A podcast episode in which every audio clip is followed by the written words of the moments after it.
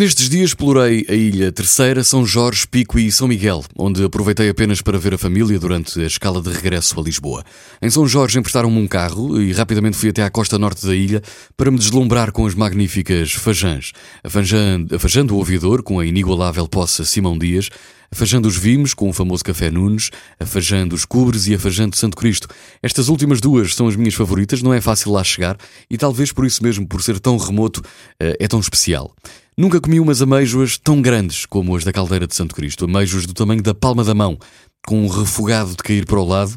Uma dose é uma verdadeira refeição, porque nunca comemos apenas as ameijoas, temos de lá ir molhar o pão, certo?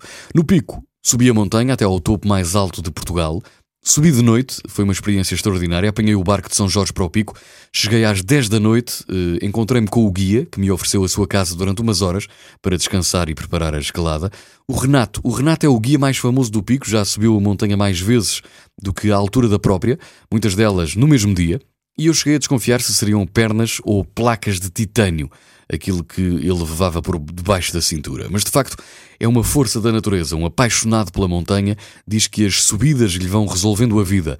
Não sobe por dinheiro, senão por respeito e amor à montanha. Renato Goulart é um guia fora de série. Subimos às duas da manhã, chegámos ao topo às cinco.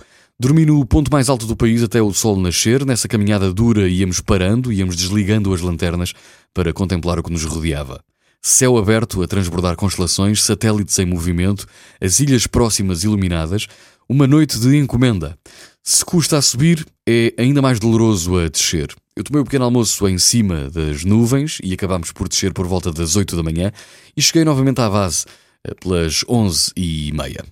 Hoje, ainda hoje, me tremem os joelhos, mas se assim não fosse, não seria digno de partilha.